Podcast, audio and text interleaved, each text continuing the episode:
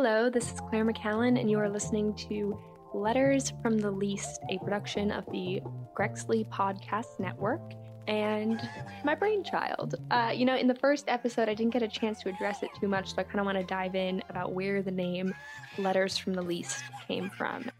Love your dreams, work hard, stay focused. A lot can change in a year, I know this, but even if it doesn't, don't let that break it down. Your goals and your dreams is where the magic's found. Failure's something that we all must accept, cause the only thing worse than death is regret. You dig? Where the name Letters from the Least came from. First of all, it's a little bit of a inside joke between me and me, which is not unusual as I am an only child. um, but it is an opportunity for me to kind of have a phoenix moment, a little bit of a flower growing out of a sidewalk, because Letters from the Least is the name of the first manuscript that I ever submitted to publishing companies. And I was very naive. I was like, oh man, wow, wait till everyone finds out that I got published on the first try. Uh, did not get picked up by anyone. Um, but so it just died. And I always liked the title, I liked the concept. Uh, so it was really exciting to get to use it here in this format and have still something creative and good and beautiful and true come out of it. And the reason that I call it Letters from the Least is because, uh, in the most humble and not self depreciating way possible, I really do see myself as the least. And I do have these moments where I think it's totally bizarre and a little bit scary that I do get the platform that I do, such as this, which I couldn't be more grateful for, and I will always gladly accept it. But I'm always like, oh no, that, that crazy sense of imposter syndrome where it's like, do they know that I don't have a theology degree? Do they know that I didn't take an English course in college? Do they know that I don't have a writing degree? Any of these things? Like, do I not read enough for this? I'm a little surprised always when I'm given this platform because while I do think that everything I say, I say with such sincerity, uh, I, I, always think, who, me? Uh, so what you're hearing on this podcast really is is that it's these are my little love letters to God, to my friends and family, to art, to the transcendentals, all of these things, to myself sometimes when I need it. Uh, but I do consider them to be letters from the least. These are very humble musings from kind of the bottom tier. Uh, that's me, you know, but you need, you need a bottom tier to hold up the pyramid, right? So today is episode two, and the title is Calling the Devil by His Name. And I hope by now, friend, you don't start to think that I have some weird fixation with the devil, because I did mention him in the first episode. But as I mentioned earlier, a lot of my poetry does come back to him because I think that it's really, really important for us to call him out and call him out out loud and embarrass him and just put him in the light because he will shrivel up when you put him in the light because he's he just can't stand against light. And we need to be doing this in circles that give light. So if you're having these experiences of spiritual warfare like i mentioned previously for me it comes in anxiety attacks, panic attacks. Uh, crazily, it's it's he's so obvious, you know. He he has no grace. He has no class. He is so obvious. He always comes for me with this anxiety and this panic right before I'm about to do something amazing. And it happened before my first tour. I almost called the whole thing off because I wasn't sleeping, I wasn't eating, I was having these crazy panic attacks. Um, while walking down one particular sidewalk every time to the point where I was like, I wonder if there's something going on in one of these buildings, something dark, because it always happened around the same spot. Uh, these crazy feelings of doubt and the nightmares that I would get on my first tour and on my second tour. It's like I wasn't sleeping during either of them, getting these insane dark nightmares. And you know what? It's not surprising that right before recording the first episode of this podcast, I had a horrible nightmare, uh, which is terrible because just the night before I had a dream that I was falling in love with one of the characters from Gilmore Girls, Logan Huntzberger. That was a great dream. And then the next night, the night before I filmed my first episode, I'm having a nightmare that my eyes are bleeding. And I wake up so upset. And he does this. He tries to torture us and mock us and scare us out of the good things that we can create and the ways we can collaborate and the ways that we can come into our faith and come into our own. So I do think it's important to center a good chunk of my art around him because spiritual warfare, it's not one sided. If he's fighting, then I'm fighting back, and I'm fighting back the best way I know how, which is poetry, because I'm not very athletic. So, poetry it is. So, we are going to start with the first poem. Uh, a very, ooh, a very controversial poem, possibly my most controversial poem to date. So we will start with a read through and then a little little discussion of that. Poem 1. And what will the devil look like when he knocks on your door? Well, I'll tell you this much he won't have to charm his way over my welcome mat. All he'll have to do is offer a little reprieve, a little release, a little time for me. So, no, he won't have to trick his way in. Honestly, all he'll have to do is offer to watch the kids. And I'll sleep right through the moment he becomes part of my family. He'll choose the TV shows and the microwave meals. He'll teach them that hitting back is the way to show the bully how it feels. And I'll be napping in the next room the whole time, so thrilled to finally have some hours that are just mine. How will the devil look when he knocks on your door? At my house, he knows he doesn't even have to knock anymore. Old friend, he coos as I pour him some tea. Sit down and share all that dirty laundry with me, and maybe for a moment I'll feel just a hint of bad, but honestly, I'll just be proud that I made someone laugh with something a little salacious. Because something about being a gossip makes me feel so important, so vivacious. So even when the devil's done with me, I'll remind him he's always got a spot at mine for hot tea. What will the devil look like when he knocks on your door? A lot like looking in the mirror. That's why I trust him enough to let him in. That's why I trust myself to let these habits begin. He doesn't come as a fright, an apparition. He comes as the caricature of my vice, a version of myself I let in. So that is, as I said earlier, probably just about my most controversial poem to date. And I would like to say, for anyone who was upset, um, when I first got the backlash maybe a month ago, I didn't I didn't really see their point. A lot of people said that it was it was kind of like mom shaming and I know so little about that because I am unmarried. I am not a mom. Can't even keep a plant alive. Uh, my roommates won't let me get dogs. um, so I think I was a little blind to that. And then when I was reading this, preparing for the podcast, I I totally see how it could be read in that way. And the intention was never that. I was writing this as I do everything else. It it happens to be something that people want to hear and something that gets shared, but the reality is you're reading my prayer journal basically.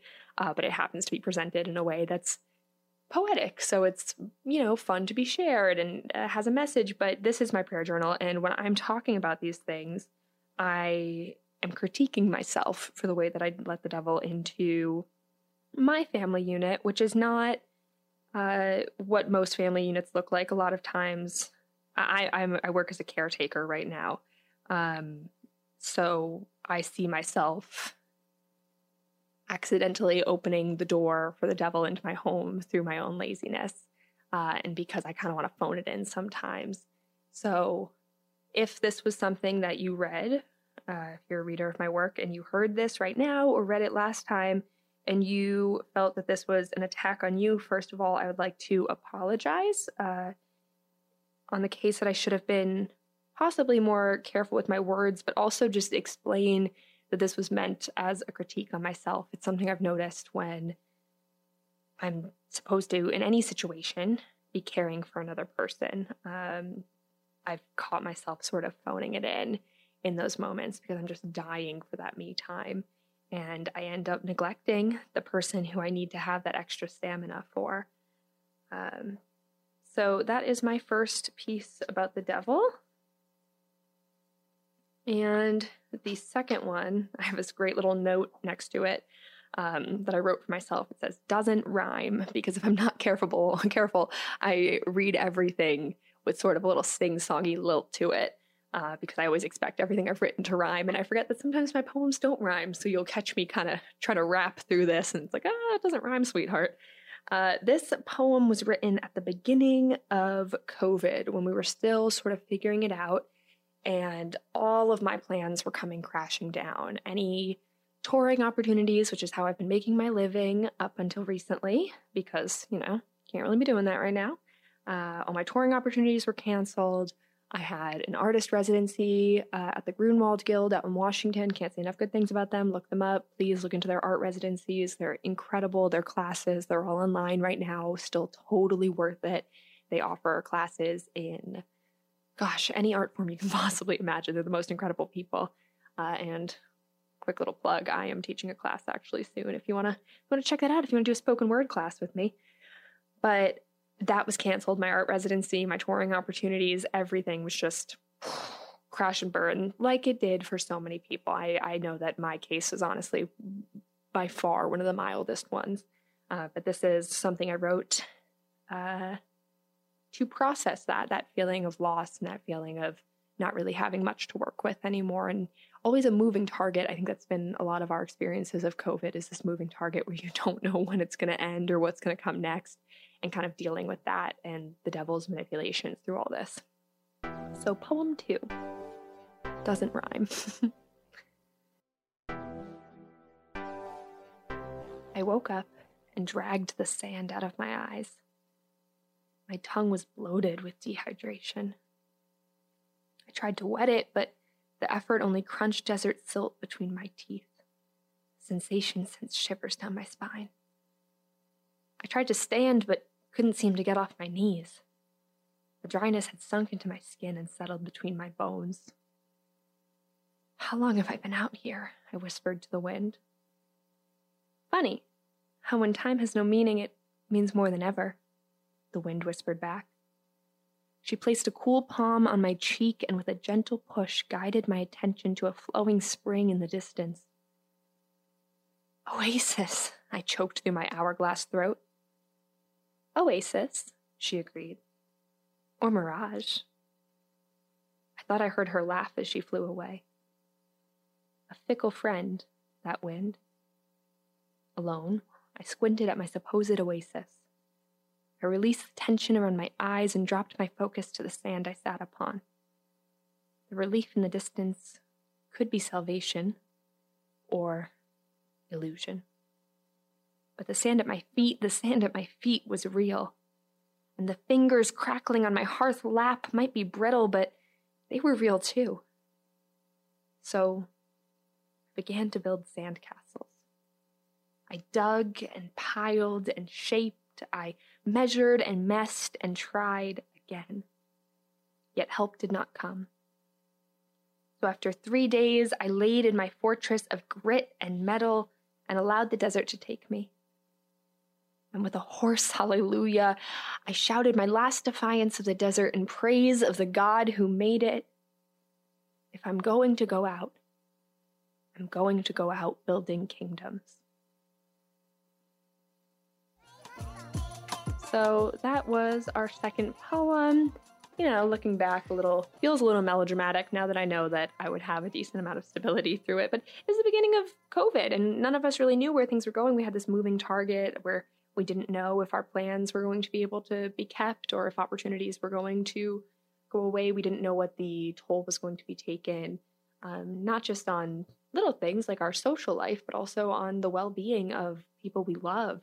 So that was my processing of it. And I was really happy to, in that piece, use a feminine voice for the devil because I feel like we always see him represented with a masculine voice, but if we're going to be on alert for his manipulations from all angles, we we need to see the manipulations from from all the many angles he might come, whether it comes as a young voice or an old voice or a masculine voice or a feminine voice, if we kind of typecast him a little too soon, we'll we'll miss it when he's manipulating us in a way we wouldn't expect. So it was nice to let the wind be the manipulator and the wind be the woman in that. Uh, this third poem mm-hmm, doesn't directly deal with the devil too much, but deals with someone who he did unfortunately very successfully and very famously manipulate, and that is Judas. And so this was part of my second North American poetry tour uh, called A Saturday Night Alone. And the topic was, of course, loneliness. And what I did was I told stories of loneliness from the perspectives of famous biblical characters. So Noah was in there, uh, Christ on the cross was in there, and Judas, who we're going to talk about today. And I feel a very heartbreaking empathy for Judas because I think we really all can see times in our own life, actually, pretty frequently, where we sell out Christ for such a small price.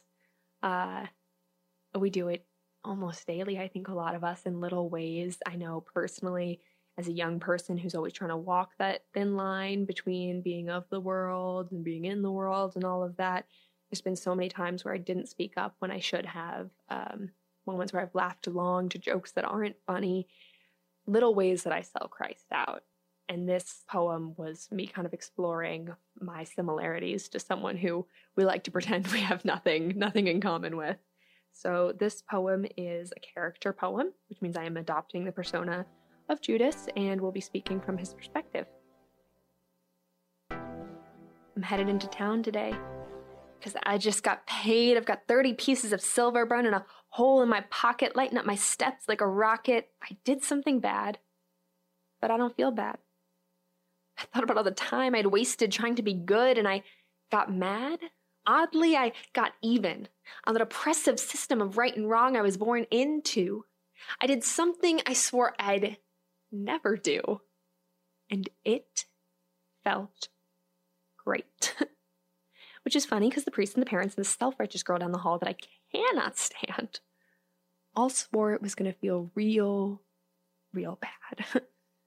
Wounded. That was the word they had used, wounded by the mistakes I had made, but I don't feel wounded. I feel paid. Because I got 30 pieces of silver in my pocket and a whole day of pleasures on the docket. Not saying it was easy. Rising to this station, to this point of liberation, I had to unlearn everything they had taught me back in that small town, trying to control me, but look at me now. I'm free. I can be who I want when I want. Better yet, I can be with who I want whenever I want. No commitment, no one I have to share my life with. I've got no one left to miss. It's great. I've been paid and I don't worry so much anymore about what God's got in store. I'm not subject to being his subject. I don't follow the man. I am the man. And so I only follow my plan. Because there is no something greater.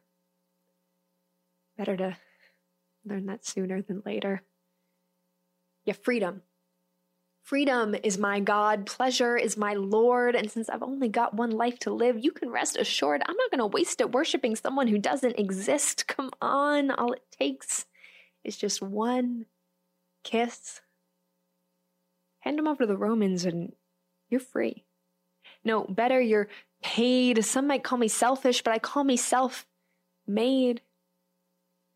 Sure, you'll lose him, but think of everything you'll gain money, sex, power, fame. So, yeah, I'm headed into town today to celebrate. Gonna buy something nice, maybe a little frosting, a little ice, a necklace, maybe some braided rope for when I'm feeling reckless. Seems that now that I've decided he's not worth living for, left myself without much to live for anymore. Well, I mean, there's money, sex, power, fame. But now that I know it's all just a game, it's not really as much fun. I mean, what's the point in playing if you've already won? If you've already been paid.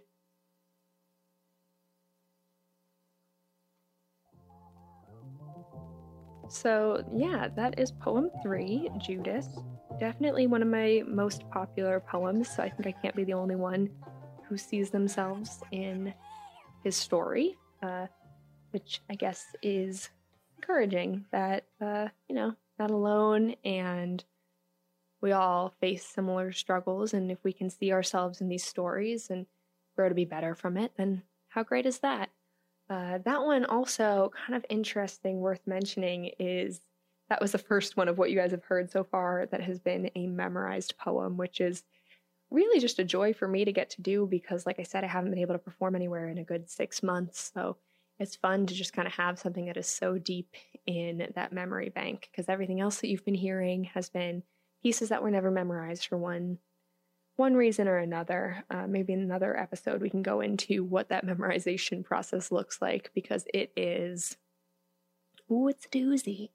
It involves, uh, I'll give you a, a little sneak peek. It involves drinking two, I didn't make the rules, this is what it is. You have to drink two large Dunkin' Donuts iced coffees black and practice in the mirror until you cry. And when you cry, God takes it as a sign of your sacrifice and then it's in your brain forever. Just how it goes.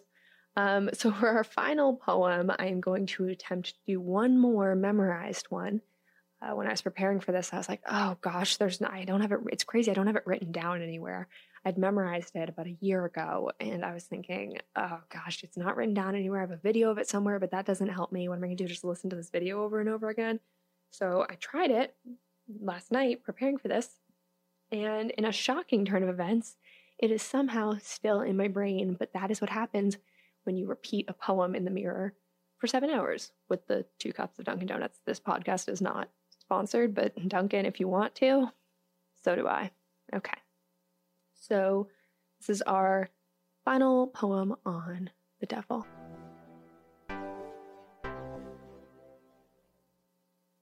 If I were the devil, I'd join a church yeah, I'd sit in the pew behind you and whisper, Look at her. in a church? You and I, we'd laugh because sometimes it feels good to be bad. If I were the devil, I'd be a politician. I tell you, the others are what makes this world so hard to live in. If I were the devil, I'd have you scared of black boys in hoodies and white men with badges. If I were the devil, I'd have you scared enough to put kids in cages if I were the devil, I'd be a doctor and diagnose you independent and prescribe you to a life without letting anyone else in. If I were the devil, I'd put reasons that you're ugly in magazines and reasons you're beautiful in a book because I know which one's more likely to get you to look. If I were the devil, I wouldn't look like me. No, if I were the devil, I'd be sexy.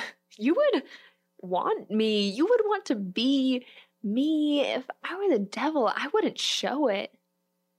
If I were the devil, you'd never know it. So, that is our final poem on the topic of bringing the devil to light. And I know this is a bit of a darker episode, and we definitely ended on a bit of a darker note discussing Judas and kind of taking on some poetry from the perspective of the devil. But I think it's definitely one of those things where, you know, in the right, healthy ways, you should take on the role of trying to figure out how your enemy thinks and also just really calling out his many manipulations, which is the point of that last poem about how, you know, it starts with him saying, um, I would join a church because I think the there's no greater greater mean girl crime than church girl or church lady against church lady. It is it is horrific the things that we will do to our brothers and sisters in Christ. I think most of us can attest to our worst hurts being from someone who we once have shared a pew with, uh, which is crazy but true, and definitely one of the things that the devil uses to manipulate us out of the church and out of the faith. Because he's like, well, hey, if they're part of this church that claims to be filled with people trying to do good and be like Christ, and they would hurt you like that, and they would do that to you. Like, these people all have to be full of it. Uh, so he manipulates us in that way. The second uh, mask of the devil I included was politicians. I feel like I don't even need to explain that one. and just the many manipulations there. I think that one's pretty pretty clear for most people.